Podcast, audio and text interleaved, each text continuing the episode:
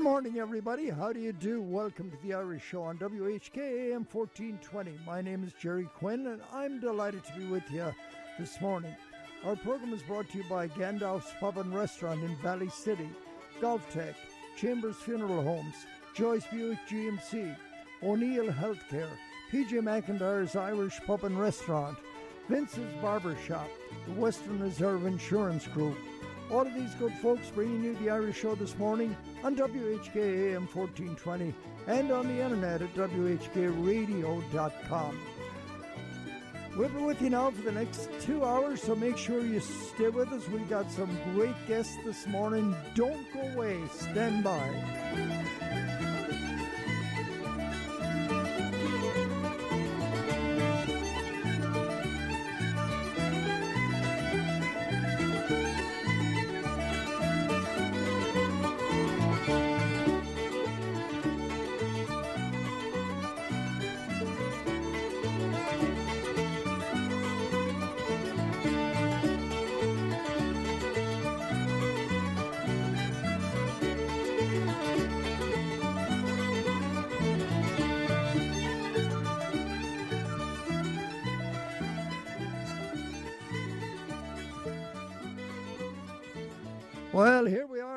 JC. It's you and I. What oh, happened? Oh, good morning, Quinn. How Didn't doing you sign the checks for those guys last week? They never showed up today. Oh, well, I didn't mail them out because I thought maybe they wouldn't be here, so you boil them and give me the money. Well, they're not getting paid, that's for sure. this is a this is not a union. Andrew, Yeah. listen, it's that, that is big news today. Andrew, who has been with us here for six years, making sure that we stay on the air, and he's done a great job. This is his last show with us, so uh, Andrew, don't screw it up today now. he's not.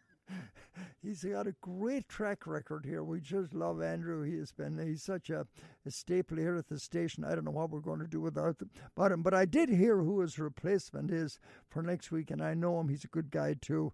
In fact, Andrew recommended him. Kyle Knight. He's going to be with us starting next week, and hopefully we can keep him for another six years. But anyway, uh, JC. Uh, next Sunday, we- it's not it's not too soon to look ahead. Next Sunday is a kind of an important Sunday here. Every Sunday is, of course, but next week we're going to have the honorees from the St. Patrick's Day Parade. Oh, terrific. You know, uh, do you know the the Grand Marshal, Mickey Coyne? Who is it? Mickey Coyne, Michael Coyne. I don't Uh, think I've ever met him. honest to God, you're the only one in Cleveland that hasn't. He's a, he's a Far East Sider, that's why. Oh, and he's not a. He's not a Far East. Sorry about that, Andrew. That's why you're here, JC. You have to repeat everything you said. Your microphone wasn't on. What did you say? I forget. Okay, that's join the group here. Anyway, next Sunday we're going to be um, having as our guests the honorees of the St. Patrick's Day Parade. Mickey Coyne will be here. Oh, yeah, I've met Mickey. He's a good guy. Yeah, uh, and uh,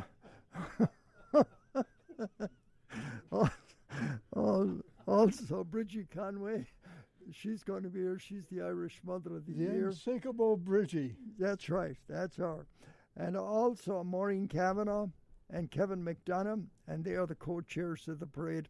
Now, I don't know if Jack Murphy from the East Side Club is coming in or not. I have to contact Jack and see if he would. And then uh, the following Sunday, we're not going to bring the West Side Club in on because we're going to be live at the West Side Irish American Club two weeks from today, which is the 12th of March. We did it last year, had a lot of fun doing it. Um, and Shields are going to be entertaining.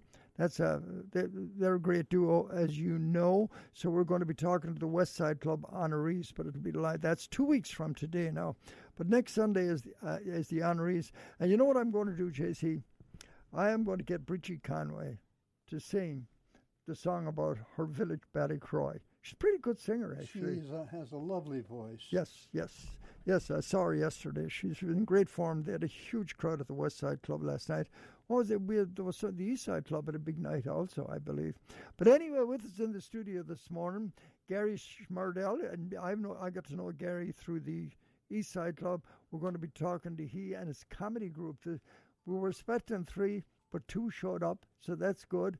Uh, I don't think we've ever had professional comedians on the program. We've had a lot of people on here that were comedians, all right. They didn't know it, but they were. So uh, we're going to talk to them uh, in the course of the program today. And then at 11 o'clock, we have the director of the play that is playing at the Maltz Performing Arts Centre today at 3.30. It's going on for a couple of weeks. Um, her name is Lara, and I don't know how to pronounce it, Mik- um, McCarrick, I think it is. I think that's the way to pronounce it. My phone, let me see if I can spell it out, how to pronounce it. It's um, it's not that that complicated. It's just, you know how you have to do that sometime phonetically. So um, she's going to be with us, and she is the director of dancing at Lughnasa at uh, the Performing Arts Centre is at Case Western Reserve University. So we're looking forward to that. We're talking to her at 11 o'clock. It's 10 minutes past 11 o'clock. We're going to talk to our comedians in just a few minutes, but stand by right now. As I always do, open the program with uh, some nice music. Here's a group called uh, Kevin Crawford, Colin Farrell, and Patrick Doocey, and it's called the Pelican March. Then we're going to talk with our great comedians, and the, the one that didn't show up, we're going to highlight him first, and that's Bill Benton. He didn't show up. But Jay Bach is here, Kevin Whalen is here, and of course Gary is here. Gary is not the comedian, though. well, right, right, Gary. Right, Gary? Oh, yeah. Okay. Here's the, uh, here's Kevin Crawford and Company.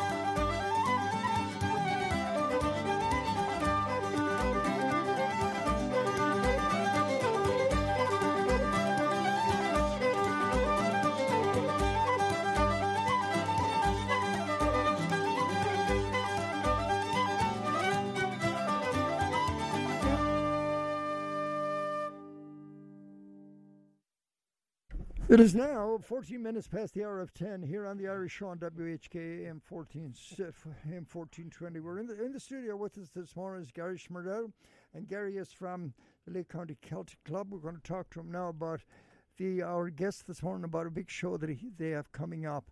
Gary, welcome to the program. First time here, right? And stay close to the mic. Yeah, first time, Jerry. Thank you for having us. Great. Um, What's Celtic Nation Society, based in Lake County, we decided, well, I've thrown comedy shows forever, and these guys have worked for me, but we decided we're going to do quarterly shows.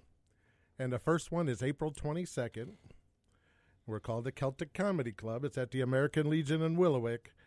And I love double headliners, but we actually got three headliners. Two of them are here uh, Jay Bach and Kevin Whalen. Bill Bendon's out making money. Shame on him. He has a gig today, so he couldn't make it. But uh, these guys got to kind of be worried. I told them, hey, we got a radio gig, and they kept telling me I have the perfect face for radio. I was taking it as a compliment, but I'm not so sure now. Okay. But the event is doors open at 7 o'clock. It's at the American Legion in Willowick. Show starts at 8. Tickets are $15 unless you're a member of the Celtic Nations, then they're 12 Membership has its benefits. I keep telling people that. You could contact me for tickets my number is 440 655 7592. And as usual, the Monreal Cernick Funeral Home sponsors everything we do, and they're very involved in this. So I'd like to give a shout out to Jane and Bill Monreal and thank them for their sponsorship. And actually, that's all I got to say. I want to turn it over to comedians now because they're the highlight today. And Jerry, I have two sets of tickets, two set, two pairs of tickets to give away. So I have envelopes ready and. Right.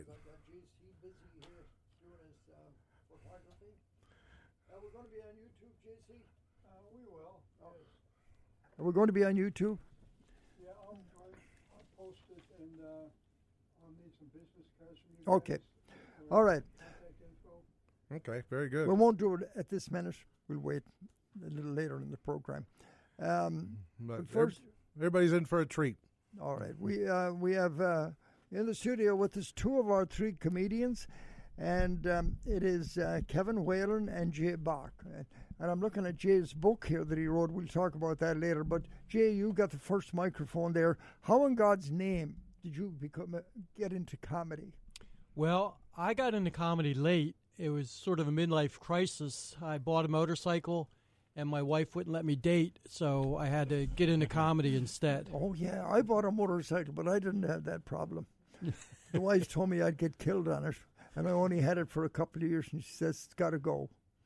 It was you or the bike, huh? Yeah, yeah, yeah. But my son made up for it. He's got 13 bikes now. Wow. Wow. So anyway, continue. Oh, yeah. so um, so I ended up taking a comedy class, sort of as, as a lark. Uh, in fact, a lot of the comics in the Cleveland area have probably taken this class, and we went. We did the show. We had a couple weeks of training and then at graduation, they have this big show, and the place is filled with family and friends. And so it, it was a love fest. Everybody was laughing. And about a week later, I went to another club where I didn't know anybody, and it was crickets. and I realized I'm not nearly as funny as I thought I was. And so, don't if you want to get into comedy, don't trust your family to tell you you're good. Um, but that kind I never knew there was. Was it that like a class actually for comedy? Yeah, there's actually a number of classes around now where you can go and uh, if you just need a tune-up, I, I actually teach a class at Crackpots on Saturdays for just a tune-up class. But JC, you want to go? he didn't say uh, for Crackpots. At crackpots. Yeah. Oh, okay. so you're already funnier than half the people that come. So. so, uh, so if somebody went to one of those classes, what's probably the first thing the teacher would say to say to them? So you're trying to be funny, yeah? Well, a good teacher will actually tell you that it's not up to them to decide if you're funny. The audience will always decide if you're funny.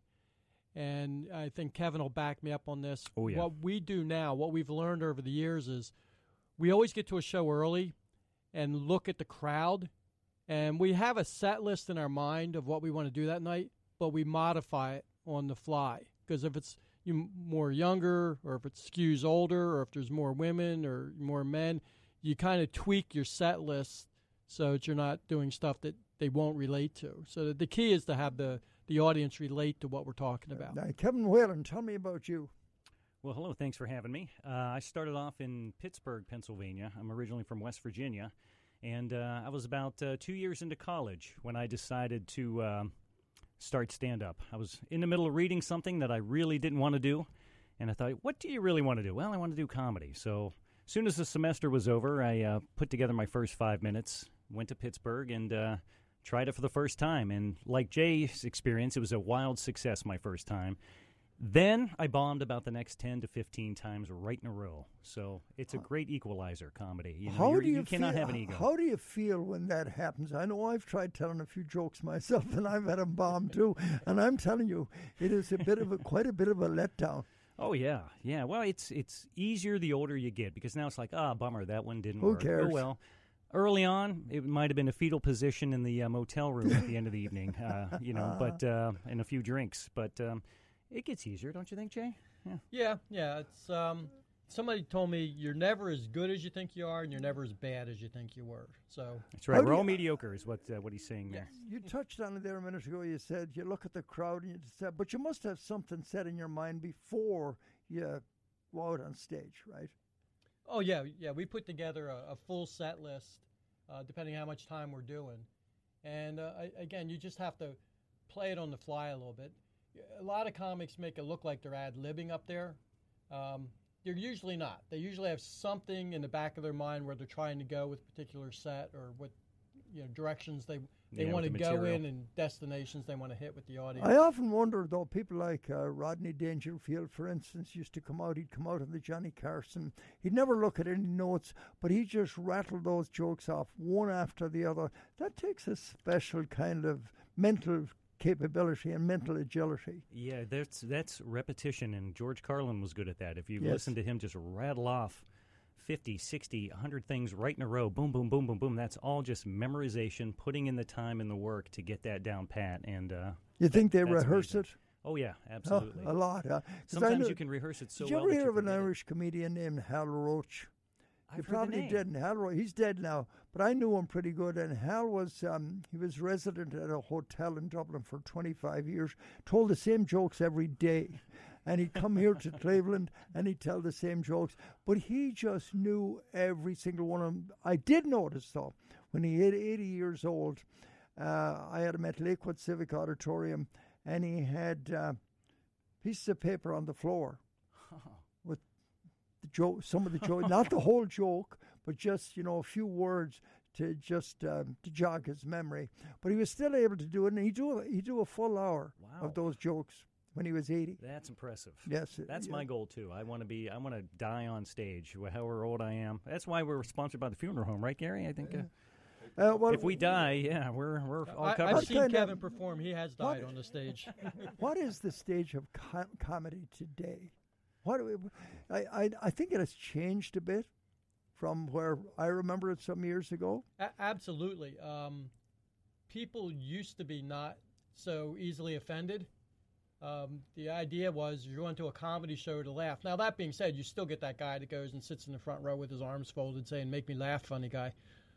But it, you almost can't be too concerned with offending people anymore. Otherwise, you're not you. And comedy has to be genuine, it has to be personal to really be funny. It has to have a little bit of an edge too, even if oh. it's a squeaky clean show. Just a little bit of an edge of ridiculousness or something. Ma- How about a guy like Don Rickles today? Oh. What do you what, what do you? you know, yeah. you know, would he would he survive today? Probably not with the younger crowd. Absolutely not. Anybody under 35 or 40 probably wouldn't be able to take that kind of verbal punch. What kind of jokes do you tell? Fire away. Most of my stuff is uh, family related, everyday stuff. I talk about my kids, my wife. I'm married to a Mexican, so that allows me the flexibility to, to talk about Mexicans. Yeah, of course. Uh, assuming they're not armed and uh, we're not at a family reunion with gunfire. But um, it's so I, I do. I talk about my family. I've got two kids. I got a couple grandkids. Uh, for and and that's where I get a lot of my humor. Like just recently, one of my my youngest grandson, he was learning to use the the bathroom, and he uh, he couldn't reach the light switch, so we'd have to go in and turn the light on for him whenever he wanted to go in. And when he came out, he'd have to tell us we'd have to turn the light switch off. So he comes out one day and the light's off, and I'm like, I call him sequel. Sequel. How, how'd you turn the light off? He goes, Oh, I used your toothbrush. so, so uh, you know, if you find that stuff and it's like, That's okay, cute stuff. I got to make that funny for 300 people. So. Yeah. How about you, Kevin? Well, a lot of the same things. I'm a married man with three kids, so I a lot of family stuff. I've got uh, a lot of things I get from the news and uh, stories, and uh, strange hypothetical situations, things I'd like to see happen. Um, you know, for instance, I saw this thing on the news where there was a 111 year old lady who graduated high school. I was, you know, some, sometimes I feel like I'm getting old. Maybe I'm getting too old for this. I'm getting too old for that. And you see a news story like that, like wow, a 111 year old lady going back and getting her diploma. What a lazy, procrastinating slug she is, huh? I mean, congratulations, but nothing like waiting to the last minute, huh? So that kind of sort of thing. It's just a news story like that that sparked the imagination. Do you ever venture into the political stuff? I'm starting. I'm feeling the volcano underneath, getting ready to come out, and um, it's coming out little by little. Lines here and there. I'll make a line about Biden here and there, just to get the gauge of the crowd, and it's it's a pretty good uh, reaction. Occasionally, I'll get a crowd that's boo. They don't want to hear anything about Biden, and uh, there's about a billion of those people, to be honest with you. Oh, yeah. Uh, well, Bob Hope used to do a lot of that, didn't he? Yes, he He did. always could. They, whoever the president was when Bob Hope was doing his show, they came in for a lot. They were the butt of a lot of jokes, but they're not doing that that much anymore, are they? Exactly. It's well. Look at uh, Saturday Night Live uh, last night. Who'd they go after? They went after Trump. He's been out of office for two years. You telling me the president, and the vice president, don't have a ton of things that we could poke fun at? Come on. Well, I think the vice president does get her share of uh, uh, as being the butt of a lot of jokes. I That's think so, especially when she laughs. Yes, Yeah, it's my car alarm. yeah. If, if I could, I'd like to defend Biden. I mean, you know, Go ahead. Kevin Kevin here obviously doesn't feel the same way I do, but my mom and dad always told me anybody could grow up to be president, and I think Biden proves that. So you will tell a lot like that. Um, yeah, but I I imagine. Um, what about the um, the canceling of people? They talk a lot about that lately. If you tell a joke about Biden and whoever's in charge, they'll say, "Well, you can't say that." And then you you go to get your next booking, or you go to appear for your next booking, it says, "No, no, no, no, you're not booked here. You're gone." Well, lucky for us, we're too small to be canceled, so that's good. We're kind of the under the canceling radar right now, where you can really there's a good market for those people. But to to your point, though, um, I guess if you do say something like that, or if it does start to happen, I just like to. I think it takes the fun out of comedy if you go in with that mentality that you're worried about being canceled or offending somebody. I think you just have to. Um, you have to do your material. You have to be respectful of people, obviously, but uh, at the same time, you can't worry about that sort of thing. Well, uh, when you're going to do this this show for uh, for Gary, and it better be good because uh, it must be good because the tickets are selling well. Yes. But in the middle of the show, if it's not going well, I know him. He'll be saying, "Uh, "You're out of here, guys." oh yeah. Uh, so what what can we expect at that show? Because I'm going to go to that. What? Give us a preview. well, again, I'm I'm going to talk about my family. I'll talk about uh, The my- Mexican part. the Mexican part, the Irish part. I talk about my dad. Um, I talk about how uh, he he passed away recently, and I was the executor of, of his estate, and as such, there's a lot of responsibility. And as parents, you make sacrifices for your kids, and he was no different. And I didn't find this out till he passed away, but I'm back at his house. And I'm up in the attic looking, and I found a- a stamp collection. I didn't even know he collected stamps. He he must have put them aside, you know, to, to raise his kids.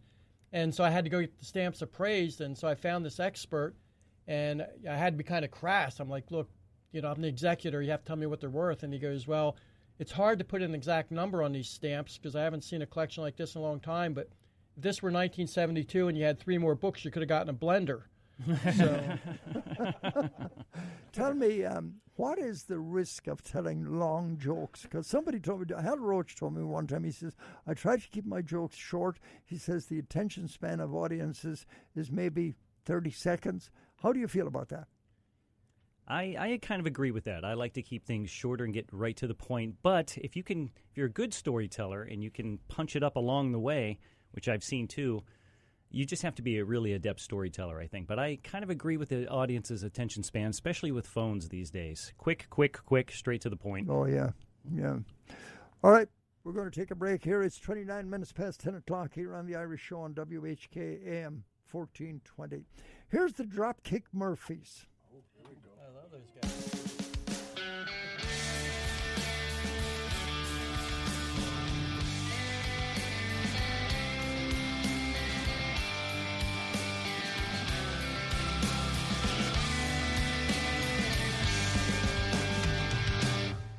I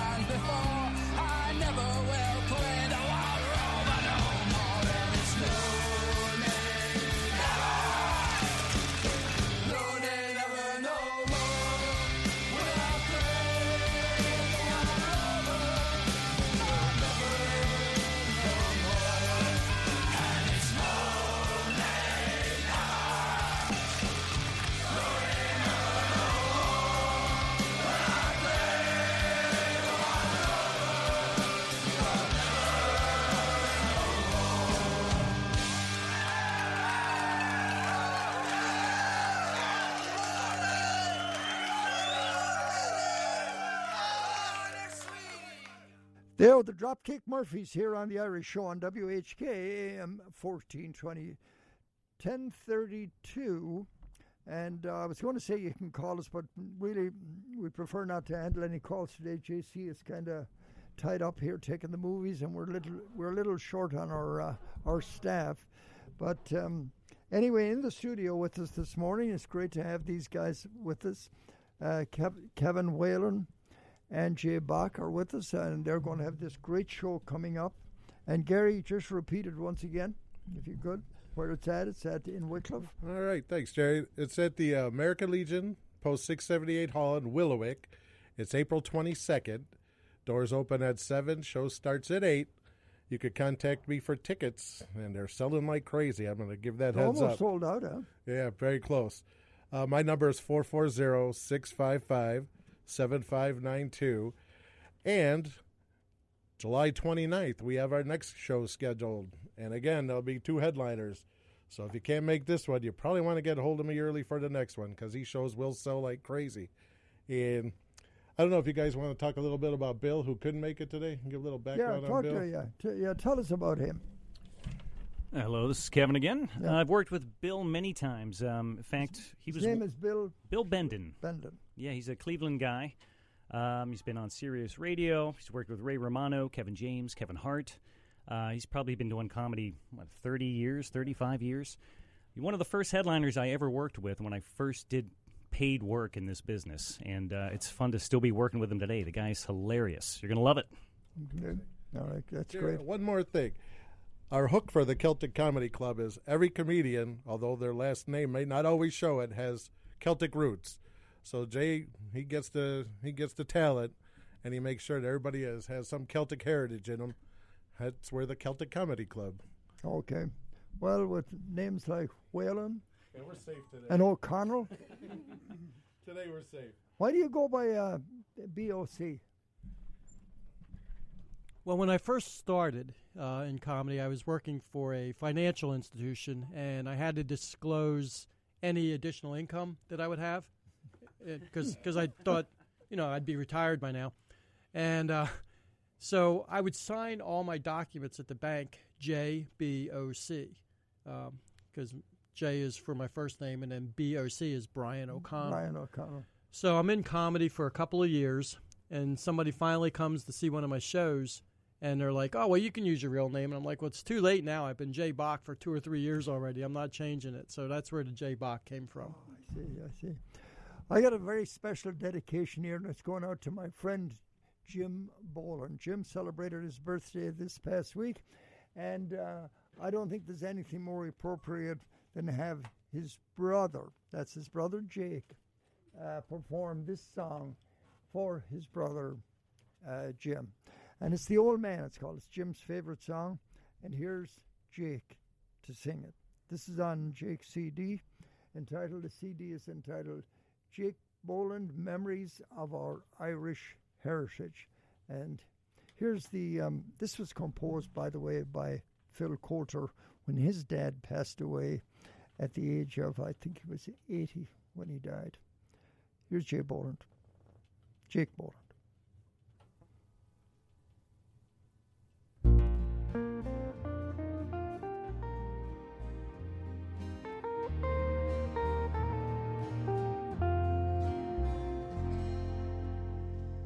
The tears have all been shed now. We've said our last goodbyes. Their souls been blessed and laid to rest. And it's now I feel alone. He was more than just a father a teacher, my best friend. He can still be heard on the tunes we shared when we played them on our own. I never will forget him, for he made me hear what I am. Though he may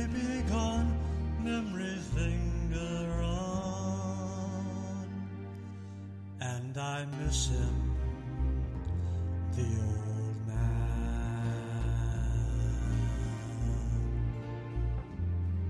As a boy, he'd take me walking by mountain, field, and stream, and he'd show me things not known by kings and secrets between him and me,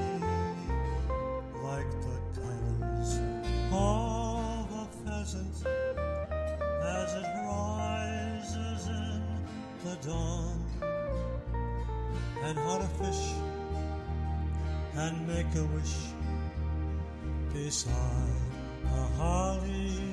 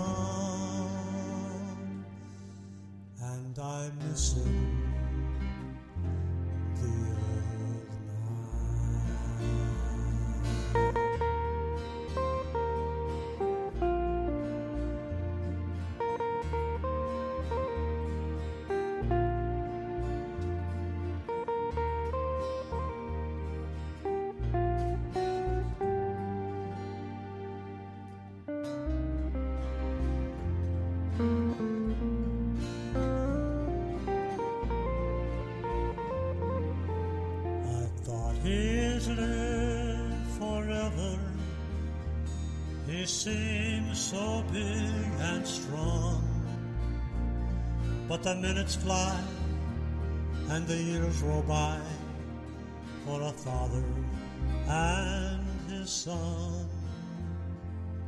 And suddenly, when it happened, there was so much left unsaid. No second chance to tell him thanks for everything he's done.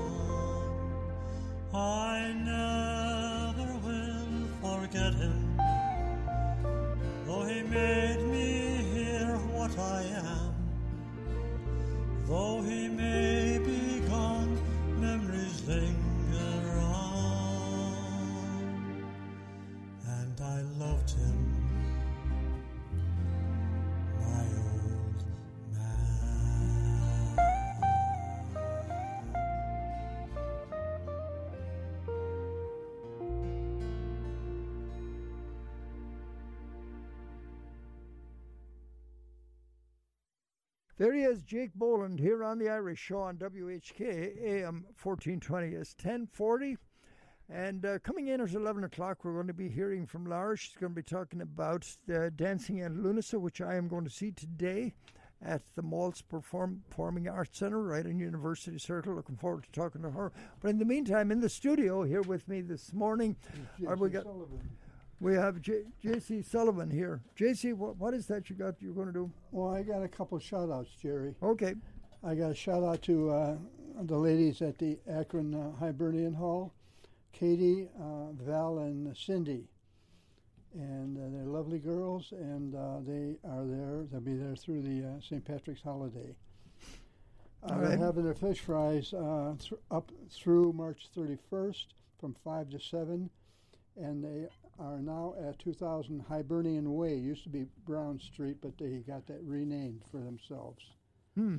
The power of the women again. There you go. That's uh, Katie, uh, Val, and Cindy. All right. Great job. They do deserve a good shout out. Okay. All right, Gary Smerdell brought in some really couple of really nice guys, great comedians. There, you're going to hear the show. If you want to hear the whole show, you're going to have to go to the concert. Right, Gary. We want we want them to go to the. We, we want people we to want go. them to go, and we want them to come every three months. We have these shows because You know, Cleveland has a has a reputation though of um, some really great comedians coming from. Well, Bob Hope was one. right. Uh, there was there was quite a few others though that I can't recall right now, but I. Uh, We we might be sitting with some of the next great ones. Yeah, we might be. I think we are. They're young guys too. Compared to me, they're young. That's for sure. I hear you. So it's uh, it's just um, wonderful having you, you guys this morning. Jay, Brian O'Connell, Jay Bach. When I when I saw that first, I said, "Bach, that, that means something." And you explained it earlier, and of course Kevin Whalen. What uh, uh, again? Give me a sample of what you might do on the night now. Kevin, go ahead. Well, a little sample uh, that you might hear. Like, first of all, what I'm going to be doing is coming out and welcoming everybody, getting the show started, uh, making the few announcements.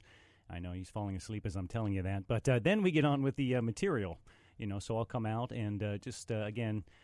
Sometimes I'll look at the crowd and point out some people, talk to the crowd, get things warmed up, and then uh, then we'll go into some other things. You know, like um, uh, see now I'm drawing a blank because I'm on the But spot here. Jay, take us away. Um, oh, that's, that's the great thing about, of having two or three people. Will you be all on stage at the same time? No, no. I'll start things off, and then I'll introduce Jay, and then uh, I'll be up and down uh, the whole evening, and then I'll bring up uh, Bill Bendon, and uh, I'll do probably 15, 20 minutes of material uh, throughout the whole evening. And then uh, Jay will come up, probably do what, 40 or something like that? yeah, 35? probably 40, 45. Uh, will you have all this in your head before and all rehearsed? That depends on how much I drink before the show. Okay, Uh, it's a good idea. the the intent is to have it in my head, but sometimes it spills out as the Yeah, alcohol we got to prop them up sometimes. Yeah. So what does happen when you draw that blank in the middle of the minute you're telling a joke and then the next one is is to follow, and all of a sudden there's a blank?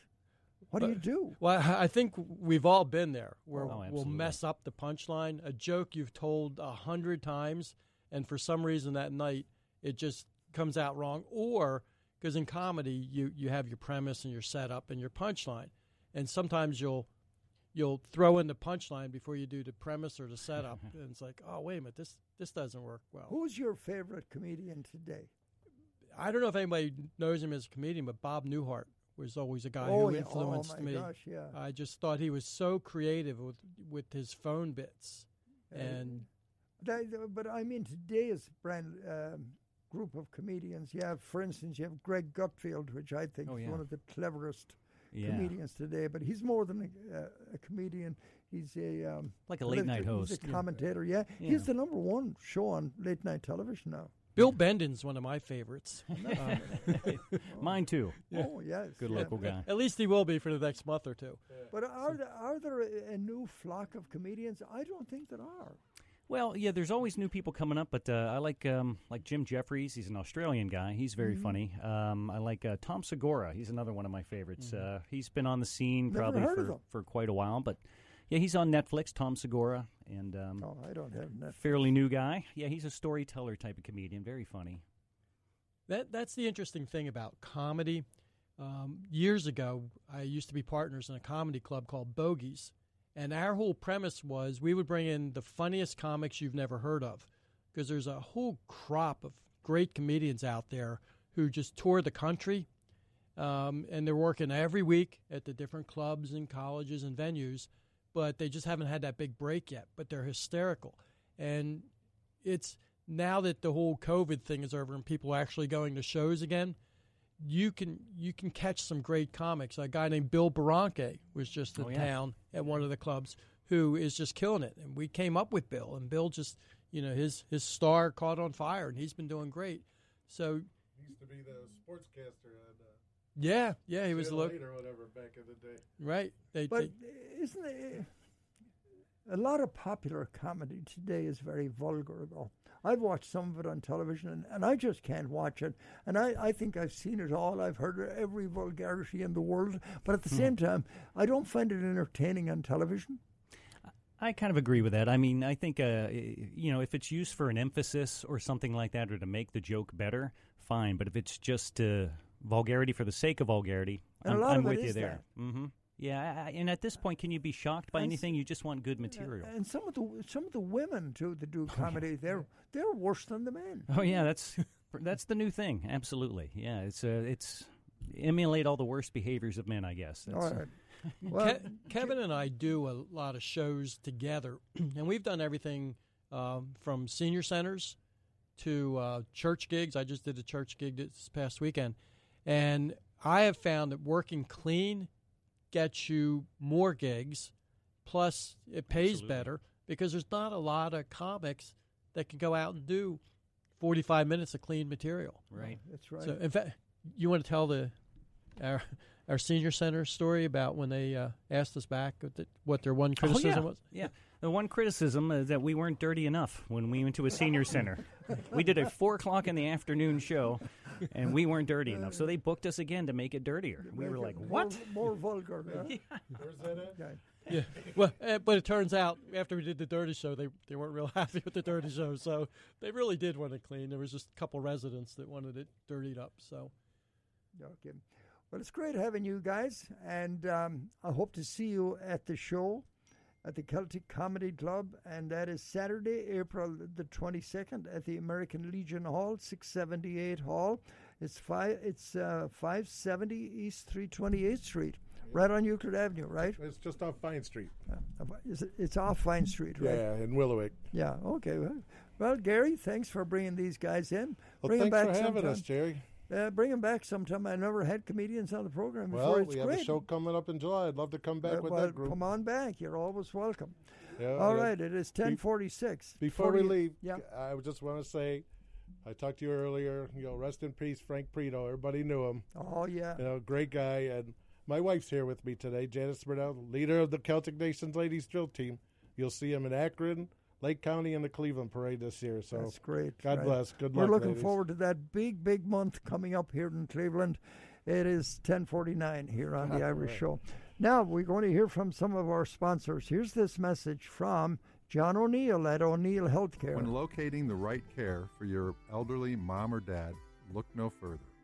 O'Neill Healthcare has been providing outstanding elder care on Cleveland's west side for more than 50 years. Whether needing assisted living, memory support, independent living, skilled nursing, hospice care, dialysis, or rehabilitative therapies, we are here for you. Our team of physicians, nurses, and therapists deliver personalized care with compassion and quality at the forefront. You have peace of mind knowing they are with extraordinary people who provide exceptional care. O'Neill Healthcare is always improving the care of older adults and is the trusted choice for your loved ones. For more information about O'Neill Healthcare or to schedule a tour at one of our five facilities, please contact us at 440 808 5500 or visit us online at o'neillhc.com. Sean and Michelle Lackey, they have a wonderful pub in Valley City, Ohio. It's called Gandalf's. I suggest you go to it. You love the food, you love the atmosphere, and Sean is a wonderful host. Here they are to tell you about it. The best European style pub is nearby at Gandalf's in Valley City. Whether you're in for brunch, lunch, or dinner, the chef's inspired menu will cast a spell of deliciousness, keeping you coming back for more. Plus, live entertainment, a large craft beer selection, and great service make Gandalf's Pub one of the area's liveliest gathering spots. For great food and fun, it's Gandalf's Pub and Restaurant, Route 303 in Valley City. Top of the morning. Western Reserve Group has proudly served Ohio for over 100 years. Their mission has been to provide families with quality insurance protection for their home, auto, business, and farm. For more information about Western Reserve Group, contact your local Western Reserve Group independent insurance agent or go to their website at www.wrg-ins.com to find an agent near you. Improve your golf game with Golf Tech. Take the next step to a better game with equipment and custom fitting with the latest technology. Golf Tech has six area locations. Your golf game goes further with Golf Tech. Visit one of Northeast Ohio's Golf Tech locations or go to golftech.com. Golf Tech, proven path to proven results.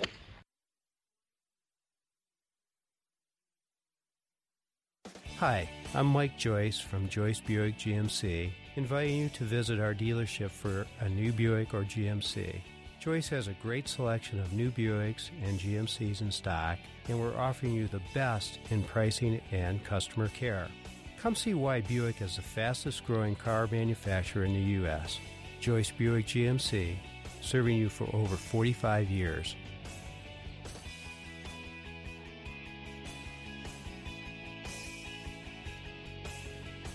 That's right, folks. There's no better place to buy a new or a used car or new or a used truck than Joyce Buick GMC. Mike and, and Sean Joyce, they're on the premises every day.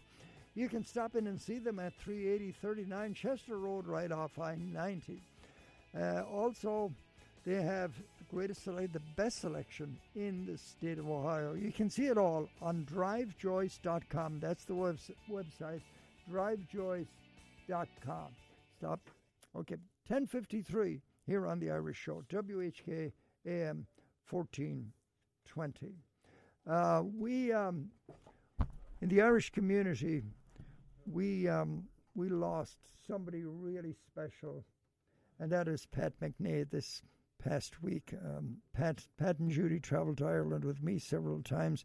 Pat retired from the fire department, and I just love this um, this card that was uh, printed for his funeral. It says, "Brother John Petty McNay, firefighter, born June the 16th, 1935, appointed January the 2nd, 1962."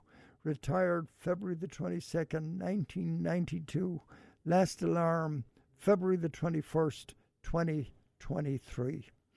And then on the back of it, it has the firefighter's prayer. I don't know if you ever heard this or not. And it goes like this When I am called to duty, God, wherever flames may rage, give me strength to save a life, whatever be its age. Help me embrace a little child before it is too late, or save an older person from the horror of that fate. Enable me to be alert and hear the weakest shout quickly and efficiently to put the fire out. I want to fill my calling to give the best in me, to guard my friend and neighbor and protect his property. And if, according to your will, I must answer death's call, bless with your protecting hand my family, one and all. That's called the firefighter's prayer. I hadn't seen that before, but anyway, Pat was um, Pat was just one of the most wonderful people you'd ever want to meet. He and Judy were such a joy to have them with us on our tour of Ireland a few years ago. And uh, he passed away this past week. I couldn't make it to the funeral, unfortunately. I wasn't uh, feeling so great myself uh, yesterday. But anyway, I want to extend our sympathies, our sincere sympathy from the radio program here to all the McNay family and, and their relatives, and, and there are many.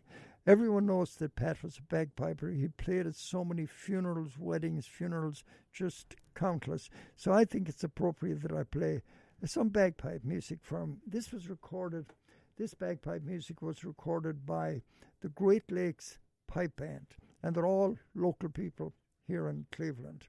Here they are with a selection of bagpipe music. Michael Crawley is actually in this also.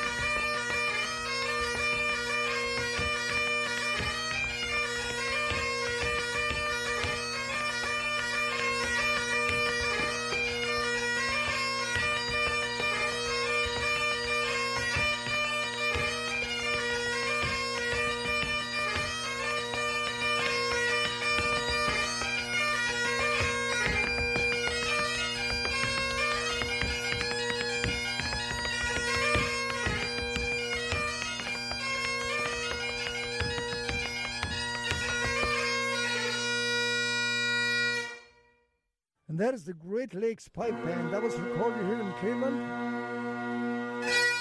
Let's just continue on, bringing us up to the top of the hour by the same group. Here's Amazing Grace.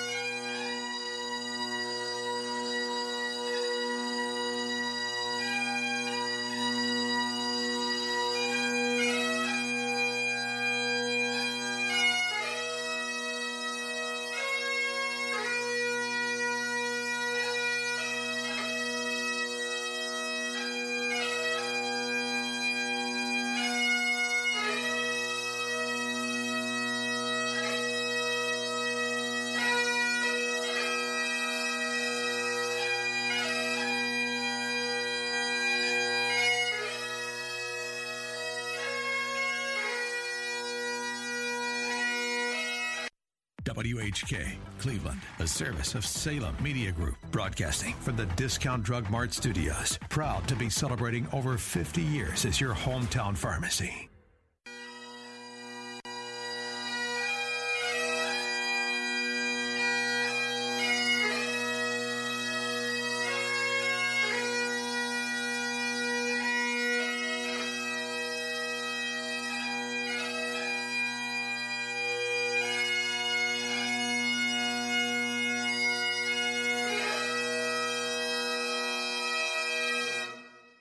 Was a great one for sure. That was Pat McNay, and that was in memory of the great Pat McNay. To Judy and all the McNay family, our sincere sympathy. I want to mention our good friend Vince's Barber Shop. They're located at uh, on Lakeshore Boulevard at 18324 Lakeshore Boulevard.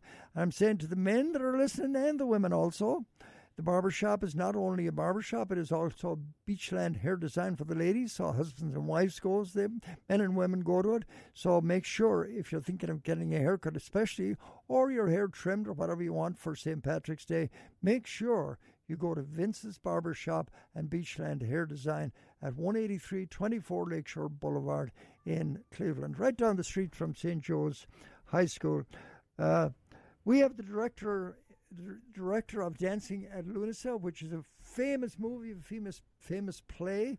And uh, a lot of people like me and Lara agree that on the stage is always the best place to really explore all all this. Lara, welcome to the program. Great to have you. Thank you so much. Yeah, uh, you are uh, you're not only a, a director, you're a, an actress. Now, which do you prefer, being an actor or being a, a director? I, I think I have to say actress. I've been doing that most of my life, but I feel pretty blessed that I'm getting the opportunity to direct more and more because you have just so much control over the process, and that's really delightful. How did you get tangled up with this Irish stuff? I think Cleveland might think I'm Irish. I've actually, um, the first Irish character that I got to play was in 2012, and that was Josie Hogan in Moon for the Misbegotten by Eugene O'Neill. Yes. And I actually repeated that role again not too long ago. But um, yeah, I've played a couple of Irish characters, and I just love it so very much. And I've I've loved this play by Brian Friel since I was only 20 years old in, in college.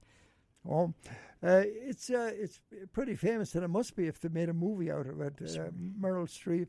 Sure, right, right. Um, the actors in the play, uh, wh- where did you get them from? So um, this is Case Western Reserve University's undergraduate program. Um, so all of the actors on stage today um, are from the undergraduate program. They're all they're all- all actually uh, acting minors, I think, for the most part. I An think all only- American born, probably. Yes. Oh, yeah. Absolutely. We're doing our best with the dialect. I kind of I joked with my husband. I can't was like, change it too much, though. Right, right, right. No, we're we're doing our best. I, I kind of, you know, we have we have so many Irish folks, r- real Irish folks, coming to see the show. I'm like, be gentle on us, you know. We're doing our best. Uh, it's a beautiful theatre. I've never been in it, but I've heard a lot about it. It's the old synagogue, isn't it? Well, um, there was there was actually additional theaters. Uh, Built onto that old synagogue. So there's a large auditorium, proscenium stage, uh, the Roe Green, and we are in the black box, which is called the Call Bearer stage. And So that is um, at the corner. It's right near to Chester and 105th, 105th. right? Yeah, yep. And you Um, can park on 101st for free. Just a little Uh, how many uh, how many actors are in the play? Eight. There's five women and three men. And they're all young people from. They're they are they're all young. Some of them as young as 18 years old. And uh, you know the play is it's it's really supposed to be about five women who are between. I think the youngest is supposed to be 26. And the eldest is forty. Five So- sisters. Five right? sisters, yeah. So Uh, I, I vaguely remember. It's been so long since I saw it. Oh, it's so beautiful. It's- Um, Brian Friel, he was um, quite a famous Irish playwright. Yeah, he? yeah. Do you know any other plays that he wrote?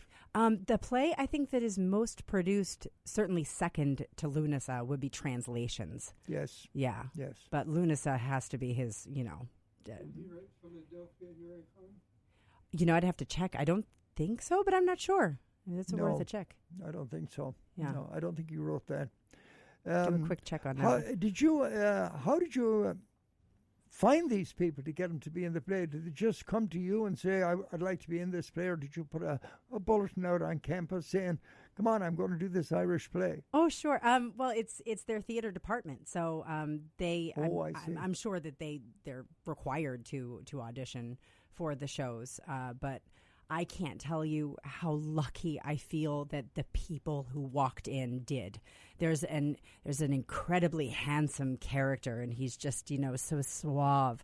Oh yes, it's you. Your co-host is pointing at it. It's me.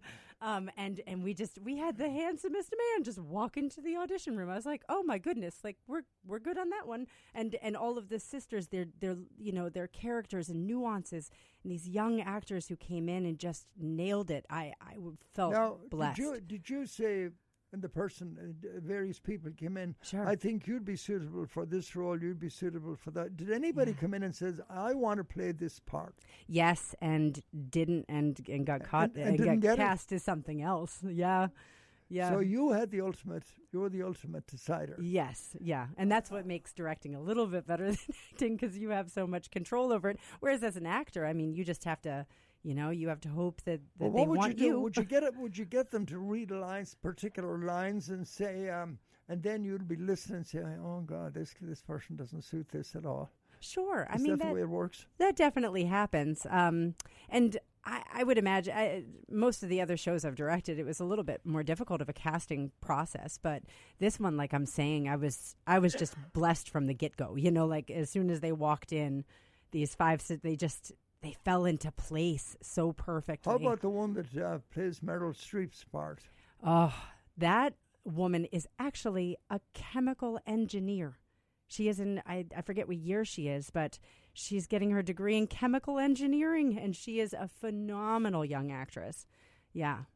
She may never do any chemistry. I told her her parents would be so mad at me, but you know, be a very different career path. But I think that she should definitely pursue. I think all of them should continue, um, continue to play on the stage. Did you pick the play? I did. Uh, well, I why d- did you I- do that? I did sort of. Uh, the The chair of the department asked me for a list of, you know, I think it was like a dozen plays, um, all from different genres, different time periods.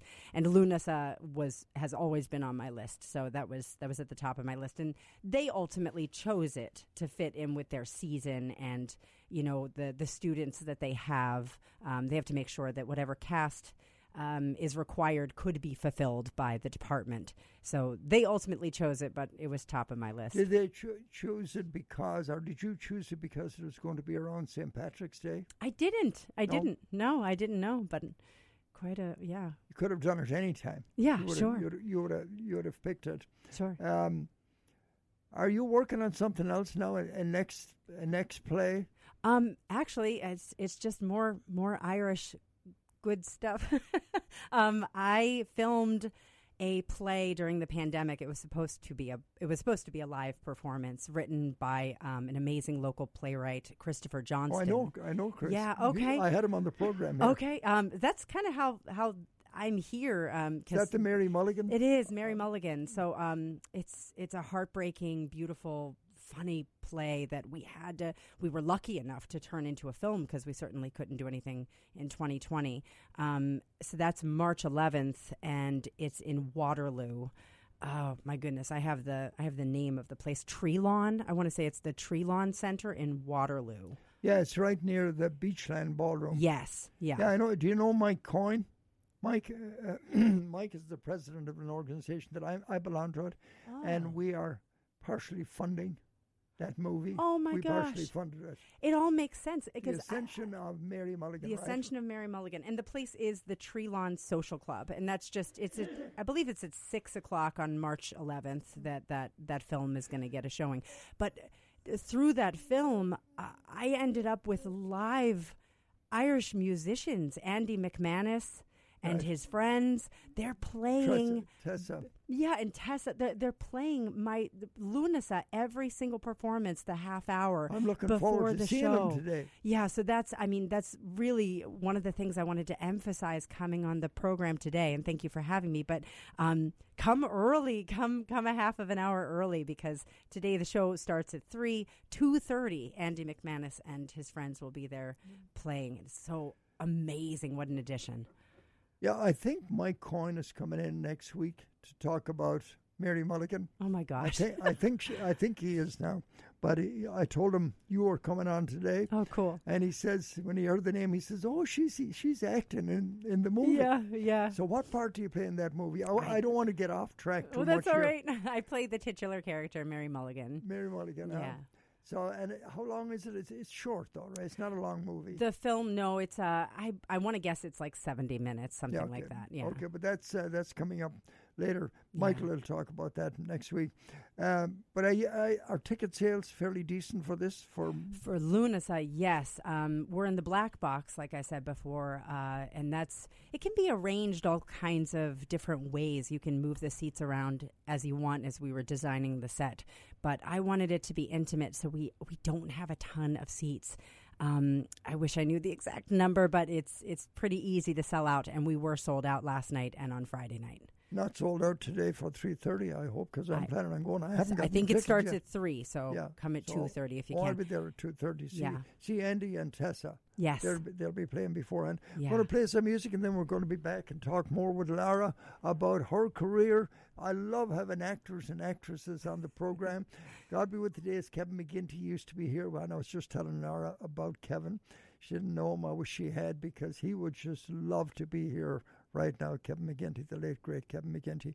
In the meantime, though, here's um, here's a group called Four Men and a Dog. We Irish put strange names on on music. You know that, Lara. But here it is: Four Men and a Dog, and this is called the Wee Johnny Set.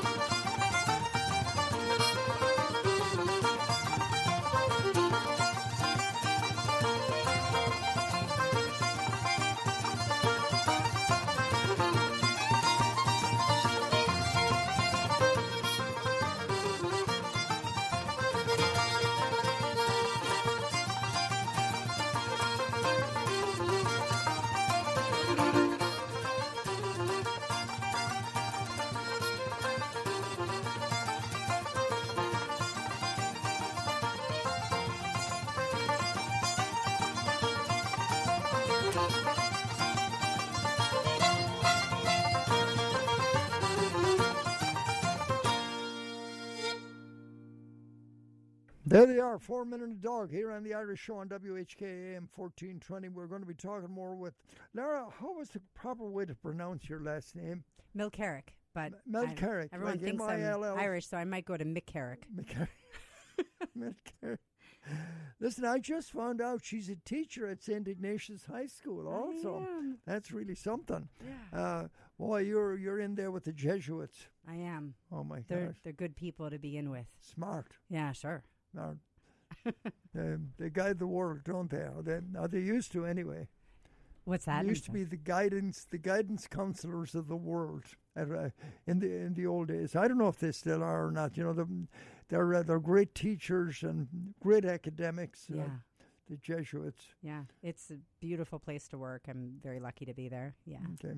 Uh, so anyway, how did you get started in the, in the? Did you start? You started in acting, obviously. Yeah, in, in high school, I mean, I did high school theater. I went to uh, Kent State University for my undergrad, and I got a BFA in acting. And me and uh, the greatest group of, of actor friends all moved to New York City at, you know, from the suburbs of Ohio at 22 years old. So we, we did the best we could there, and I ended up uh, getting my master's from Penn State. Um, and then I moved home to Cleveland. I, I, I tried to go back to New York, but uh, my heart was never isn't there. It, isn't it really taking a chance? You know, you're not going to make the big money right out of school like that. Yeah. Weren't you? Weren't you a bit of a chancer to do that? huh? You oh, you gotta be, you gotta be. Uh, you know, to do theater at all uh, as a you know, and to say this is this is going to be my life, you have to be a little bit mad. And then, uh, then you, How long did you do the acting? I've I'm still acting. Oh, so you still yeah, yeah. And uh, the director now is something that has come Yeah. up recently, is it? It sort of it sort of snuck up and started running parallel. I was an adjunct instructor at Cleveland State for some years, and I got to direct a lot of workshop um, shows over there. And then, strangely enough, I've directed a lot in prison. I have um, a Shakespeare Behind Bars program out of the women's prison um, where I turn uh, female inmates into Shakespearean actors, and we put up shows. So um, I And, you, and you would get an interest in there in the prisons. Oh my goodness! Oh yeah, it's it's incredible. I've been doing that since 2015. But um, what's so amazing is like coming into Case and coming into Lughnasa. Like I had a budget, and there were there were designers, these amazing designers, uh, lighting designers, and and stage designers, costume designers. And I'm used to, you know, I, I just had to pretend like, you know, I I'm used to this, you know. but it really, I'm used to I'm used to having nothing to work with. Oh, so it, uh, it's been amazing. That's that's that's great. We're going to talk more about the play itself. I wanted to dive into the subject matter of the play a bit, if you could. Oh, sure. If you could do that when we come back. I have to get some music in. Or these people listening out there just go nuts if I don't play some music. Uh, here's um, let me see. I, I'm just going to pull one from. Um, here's Nanci Griffith. She's one of my favorite singers, and she's a great, great songwriter. It's called "Trouble in the Fields." She was from Houston, Texas. Actually, just died last year. Great songwriter, great performer. Here she is. "Trouble in the Fields."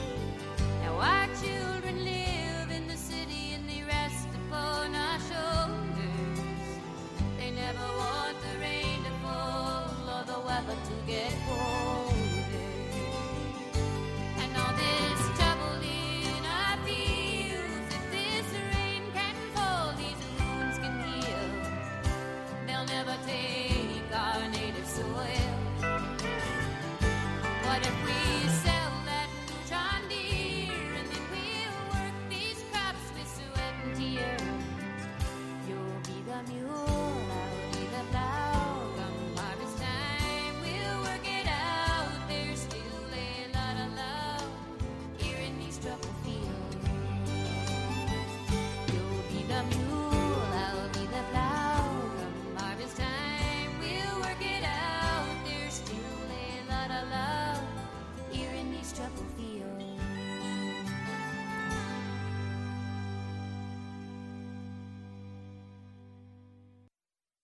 There she is, Nanci Griffith. It's uh, eleven. Um, it's eleven twenty-two here on the Irish Show on WHK AM fourteen twenty. Let's go to New Orleans. Here's the moon on Clancy's wing.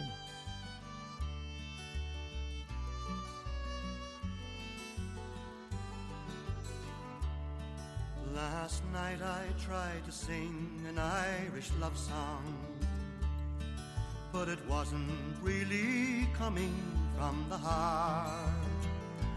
Till my memory took me back again to a small bar in New Orleans, where an old man played the violin and I sang and played guitar.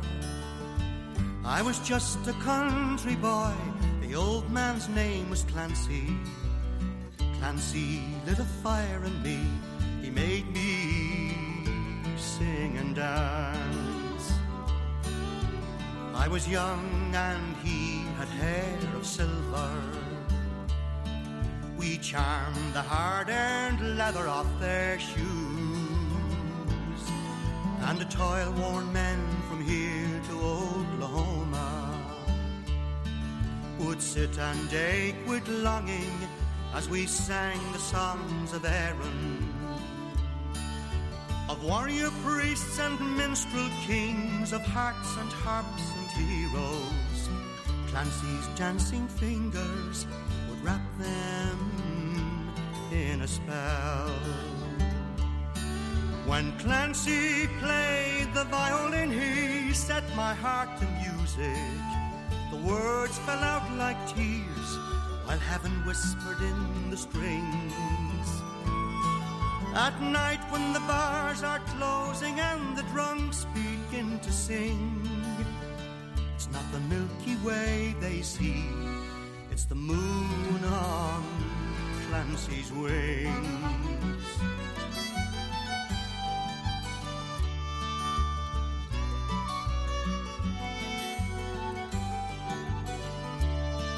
One warm September morning, Clancy took me by the hand. He bowed his head and whispered, Lad, I'm going home. The old bow arm is cramping up, the fingers slowing down. I can't take another winter on the road. Three years on a letter came, postmarked Donegal. It had followed me around the world and found me in St. Paul. A closely written, careful hand said Clancy's played his final tune. He must have loved him dearly to have taken him so soon. When Clancy played the violin, he set my heart to music. Words fell out like tears while heaven whispered in the strings. At night when the bars are closing and the drunks begin to sing, it's not the Milky Way they see, it's the moon on Clancy's wings. Each night when the bar is closing, this drunk begins to sing. Not the Milky Way I see, it's the moon on Clancy's wings.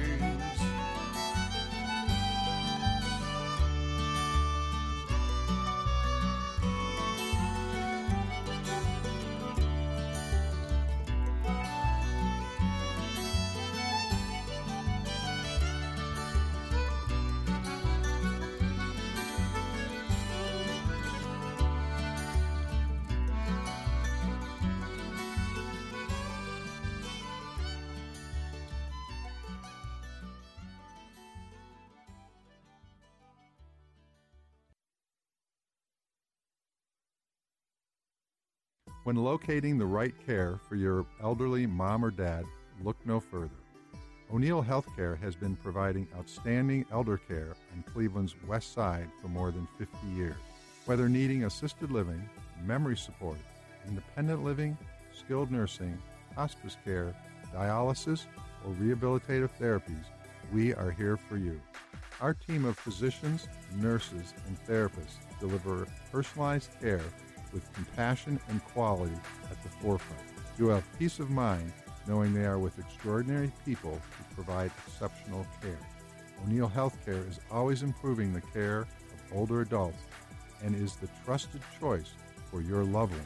For more information about O'Neill Healthcare or to schedule a tour at one of our five facilities, please contact us at 440 808 5500 or visit us online at o'neillhc.com.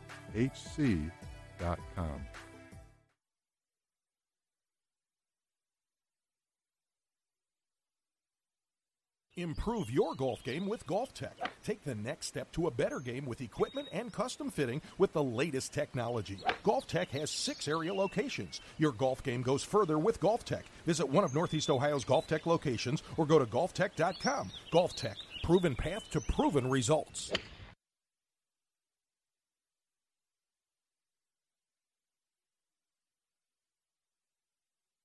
Hi, I'm Mike Joyce from Joyce Buick GMC, inviting you to visit our dealership for a new Buick or GMC. Joyce has a great selection of new Buicks and GMCs in stock, and we're offering you the best in pricing and customer care. Come see why Buick is the fastest growing car manufacturer in the U.S. Joyce Buick GMC, serving you for over 45 years. So Joyce Buick GMC, that's where you should buy your new or used car for sure. See Mike or Sean Joyce. You can call them on the phone at 440-934-6600 or you can visit them at 380 39 Chester Road, right off uh, I-90 in Avon, Ohio. That's right, Joyce Buick GMC. Uh, it is 11:29 here on the Irish program on WHK AM 1420. In the studio with me is Laura Mil Mil Milcarrick. Milcarrick, Laura Milcarrick, director of the great play. This is a classic, folks. You want to see it, Laura. We better find out. I want to find out from you how many how many days or weeks are we going to have to play, uh, uh, the performances? Yeah, so um, any school production, uh, college or otherwise, they're- they're short runs. So unfortunately, there's only four more chances to see it. Today being one of them. Um, so next, uh, no, just today at three o'clock. Oh. Yep, just the matinee on Sundays, and then next weekend is our second and last weekend. Um, so only Friday, Saturday night. Those shows start at seven thirty with the band beginning at seven, and Sundays again at three o'clock. Uh, band starts at two thirty. Uh, would you um, do a kind of a brief brief outline of the story of uh, dancing at Oh my goodness. Well, um, it's it's almost magical realism at times because it's a story that is told as a memory play uh, through the eyes of a narrator. So the narrator is um, one of the sister's sons.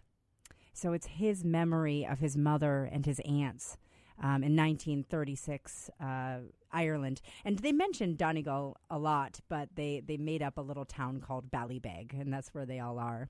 But the narrator keeps cutting in and, and you know, just sort of reminding us that we're looking back on these scenes that he remembers.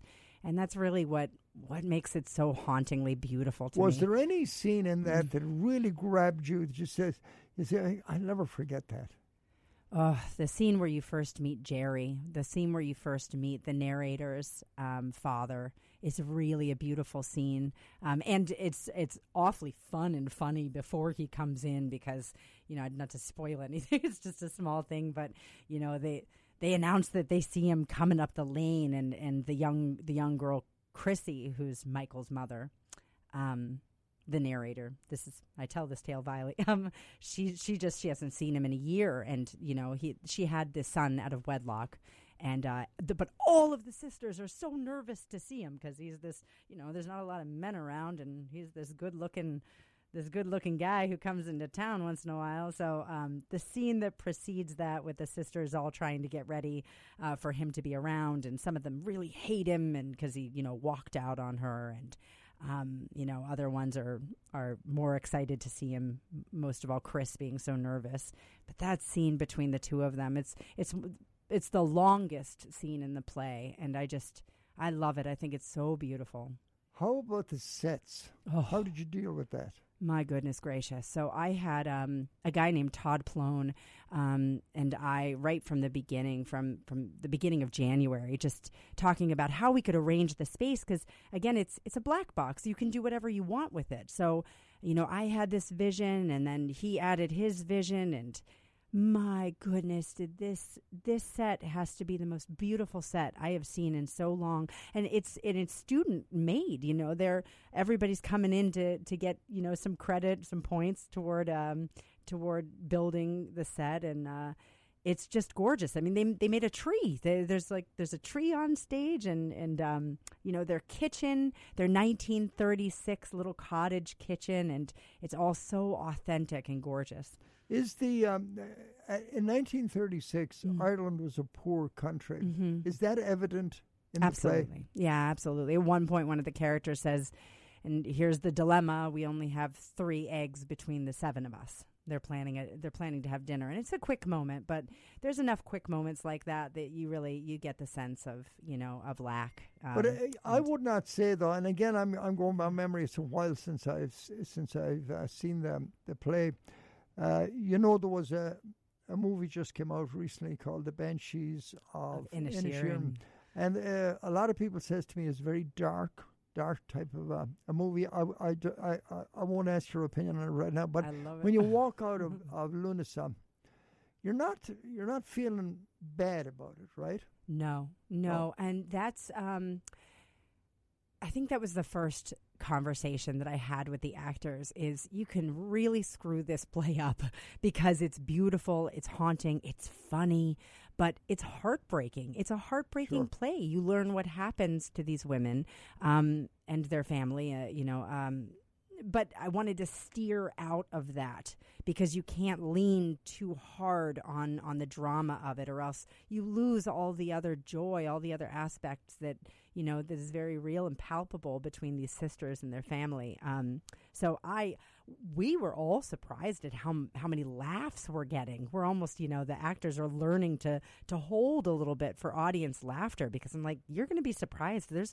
there's a lot of funny funny things in this play I think you'll leave um, satisfied Um, Friel is a different type of writer, we'll say, than McDonough. McDonough Mhm. that wrote The Banshees, because Mhm. a lot of his stuff is kind of dark. Friel's not like that.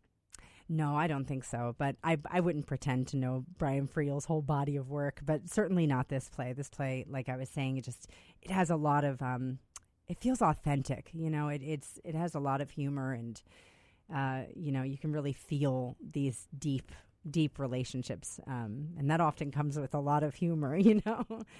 Well, listen, we hope the uh, the actors and actresses in this play that they go on to great things. Certainly, yeah. Probably that chemical engineer, her parents won't. They, you're right; they probably won't like you very well. I know. If she goes goes uh, goes to Broadway and becomes an actress. I know, I know. Uh, we were talking there about Deirdre Ring. Deirdre, that Oh. um, she's she's a great actress, isn't she? Local. She's she's a Brendan I- Ring's uh, sister. Absolutely, yeah. Or yeah, Yeah, I did. I, I, I don't think you knew it, but she did tour with the with the uh, stage production of Dracula. She toured the whole country in that. I think she has she has quite the resume. I know that she was at the Abbey Theater with Vincent Dowling. Um, she's just she's one of those people that makes it. You didn't know Vincent. No, but she's one of those people that that makes it worth it to be a part of Cleveland theater. You just have these incredible heavy hitters that you're like, man, this is this is as worthy a town as anywhere. You know. But you know something? A lot of people wouldn't uh, associate Case Mm. with uh, theater at all. Oh well, they certainly should. Their their MFA program is renowned. Uh, they're yeah, they're they're I part of the. Playhouse. They um they they perform at Playhouse Square. Uh, yeah, that's a that's a tremendous uh, MFA program. Their their BFA program I think is a little bit less less known, or their BA program, their undergraduate program. Um, but I I'm going to be catching more shows there after after having worked there as a guest guest director. Now, if there's anybody listening to the program they would like to get into the acting business, you do, you teach it at. Um, I, I don't actually. I used to teach acting, but now I'm. Oh, you teach public Yeah. speaking now. Yeah, and you, Yeah. you I, I don't know. It's hard to get into St. Ignatius. You have to be. It is. you have to be Oh, under eighteen and a boy. So there's oh, that. Oh, that's that, that's that's right. Well, I, I just Laura, I hope it's um it's it's a huge success so far. Though you're happy enough with the attendance. Absolutely, yeah. Oh, yeah. We, we I had to I had to lay out some extra seats last night, uh, three because some folks drove from West Virginia, I think, to see to see one of the kids in the play, and I was like, I'm, I'll, we'll make it work. We'll add some extra seats. So it is only I looked it up. It is only a 70 seat theater. So do get tickets ahead of time if you can, um, and it's just case.edu forward slash Maltz Center, and Maltz is M A L T Z. Um, and then that will guide you to tickets. Tickets are also only ten dollars. So, Oh, they're, yeah, Yeah. they're reasonable. Well, I, I am going this afternoon. I hope I can, after the program, I'll do that.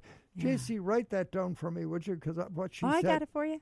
Huh? I'll, I'll send it to you. okay, all right, great, great.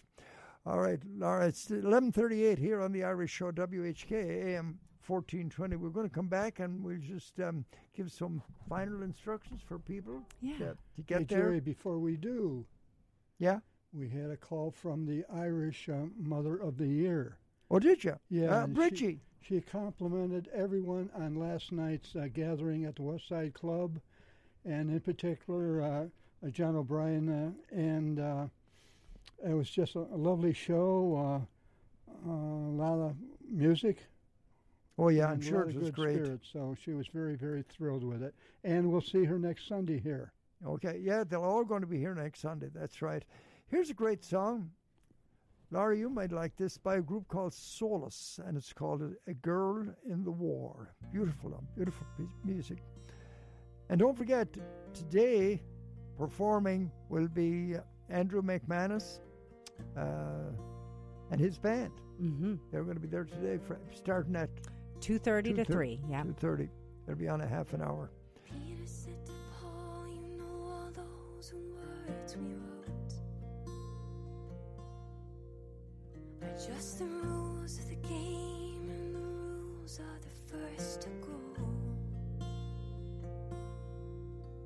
And now talking to God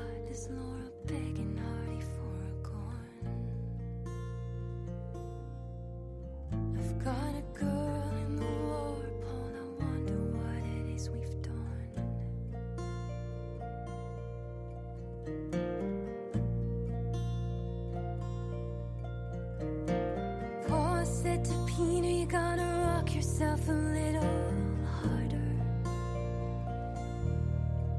Pretend the door from above is a dragon and your feet are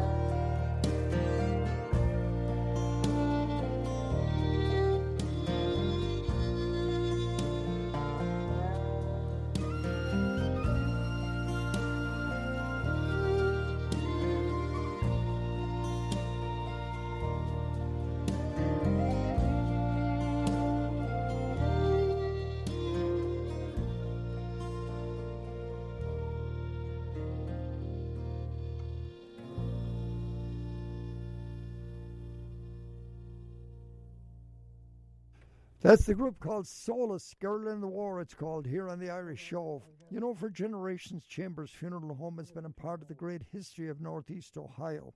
Providing meaningful funeral services what Chambers strives to provide. Pre planning your future funeral arrangement is a wise and sensible choice in estate planning, and Chambers can help assist you and your family. From traditional burial services to cremations, the funeral directors at Chambers are skilled in assisting families of all faiths and financial abilities. Please call Chambers Funeral Home at 216 251 6566 or visit them at chambersfuneral.com. They would be honored to discuss all of the many options available to you and your family as we commemorate a life well lived. Chambers Funeral Homes are proud to be family owned and operated and helping greater Cleveland families since 1933. There are three locations in the Cleveland area now to serve you. You can call them at 216 251 6566. Uh, I hope to be uh, able to see um, see you folks or some of you at um, Dancing at Lughnasa today. But Laura was just saying that it- might even be sold out already because it's not a big theater, Right, it's only 70 seats. but- seventy seats. Yeah. But if you miss it today, you can sing it next Saturday, right? Yep. Uh, next weekend, Friday and Saturday night. Um, curtain uh, is at seven thirty, so the show starts at seven thirty. But come at seven to hear Andy McManus and friends, and then uh, our final show will be a week from today, the matinee on Sunday, again at three o'clock. Okay, great. Laura, thanks for coming in and thanks for telling us about this. And I hope to see you more often because now that you're tangled up with these Irish, we're not going to let you get away. Oh, good! I want to be honorary. And I'm going to see I'm going to see you in the play. You're going to be acting in the play, The Ascension of Mary Mulligan. Yes, yeah, Yeah. that's on film. That's, a- no, so that's that's a movie actually. yeah, yeah. Right. What's the name of that place in Waterloo again? I, I forget. It's Tree Lawn Social Club. Tree Lawn Social Club, and I think it's right next to the Beachland Ballroom. It, it is over that way. It's on Waterloo Road, um, and that is March 11th at six o'clock. I think this used to be Packy Malley's place. Mm. I think Packy Malley owned this at one time. Hmm.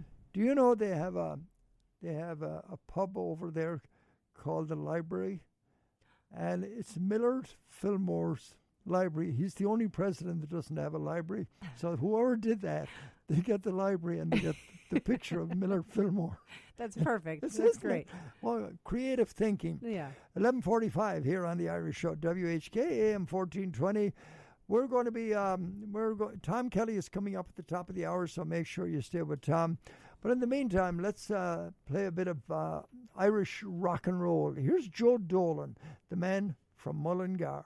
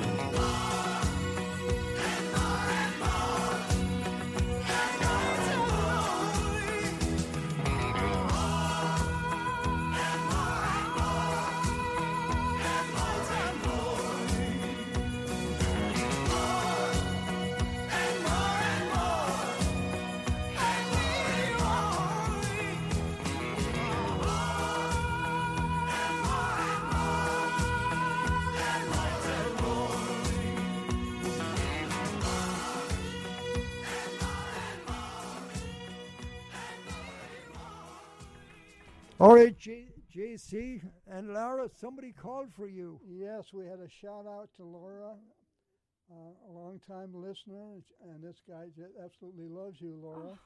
You did a play at the Grafton Prison. Yeah. Uh, under the auspices of, uh, I think. Uh, ODAG, the, ODAG, he the said, Oberlin, yeah, yeah, the yeah. Oberlin program. I can't. Hello, Marty. Thank you for calling in. I I'm so happy to to have you on my mind. And I hope you're doing so well. What a wonderful thing to hear from you. Did you do much of that prison work? Yeah, sure. Uh, I, I, I went into ODAG is the program that's been going on for a long time at Grafton. It's through Oberlin. Um, and I went in and volunteered uh, starting in 2014, 2015 until I started my own um, prison program at the Women's Center. So I'm now at NERC on 30th and Broadway. Hmm. With the women, because they didn't have anything like that. What's it so like? What's it like? How about the discipline? Is it hard to manage the people, or no, no, not at no, all? huh? they're they're they're like I joke sometimes they're my favorite people. no, they're they they're so happy to have, you know, obviously something something else to do, uh, you know, than than the the norm than the than the regular stuff. It's fun to have a little make believe in those in those places. That's great. Well, listen, Laura, thank you for coming in. It's great having you, and I hope this is not the last time that we meet. I hope we meet several times in the future. Hey, all right. And uh, I don't know. Again, I don't know if Mike Cohen is coming in next week or not. We're having a big gang in here next week. But I want you to come back sometime later and tell us how the play went and what's your plans for the future. Okay. We'd like to uh, promote anything you do. All We're- We're glad to do it. And I'm on honorary Irish. Oh, it's great. Just heard from Chris Johnston. He says it's official now since I've been on the that's Gerry Quinn wonderful. show. All right, here's uh, here's Pat Quinn, and it's called Timmy Clifford's Jig.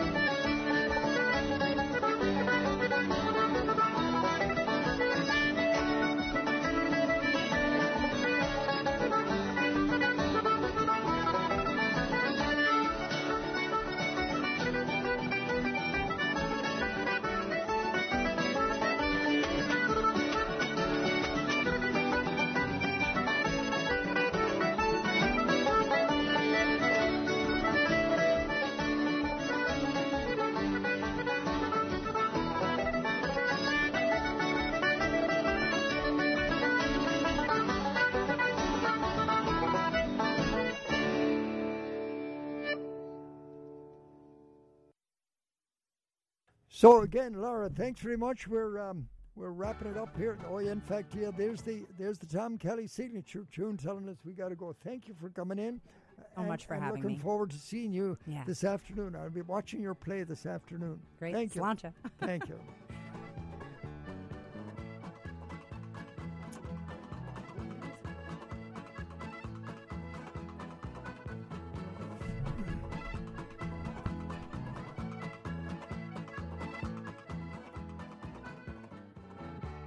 Well, it's that time again. Tom Kelly is all ready in Studio One. Tom's ready to go. So make sure you tune in to Tom until 2 o'clock today.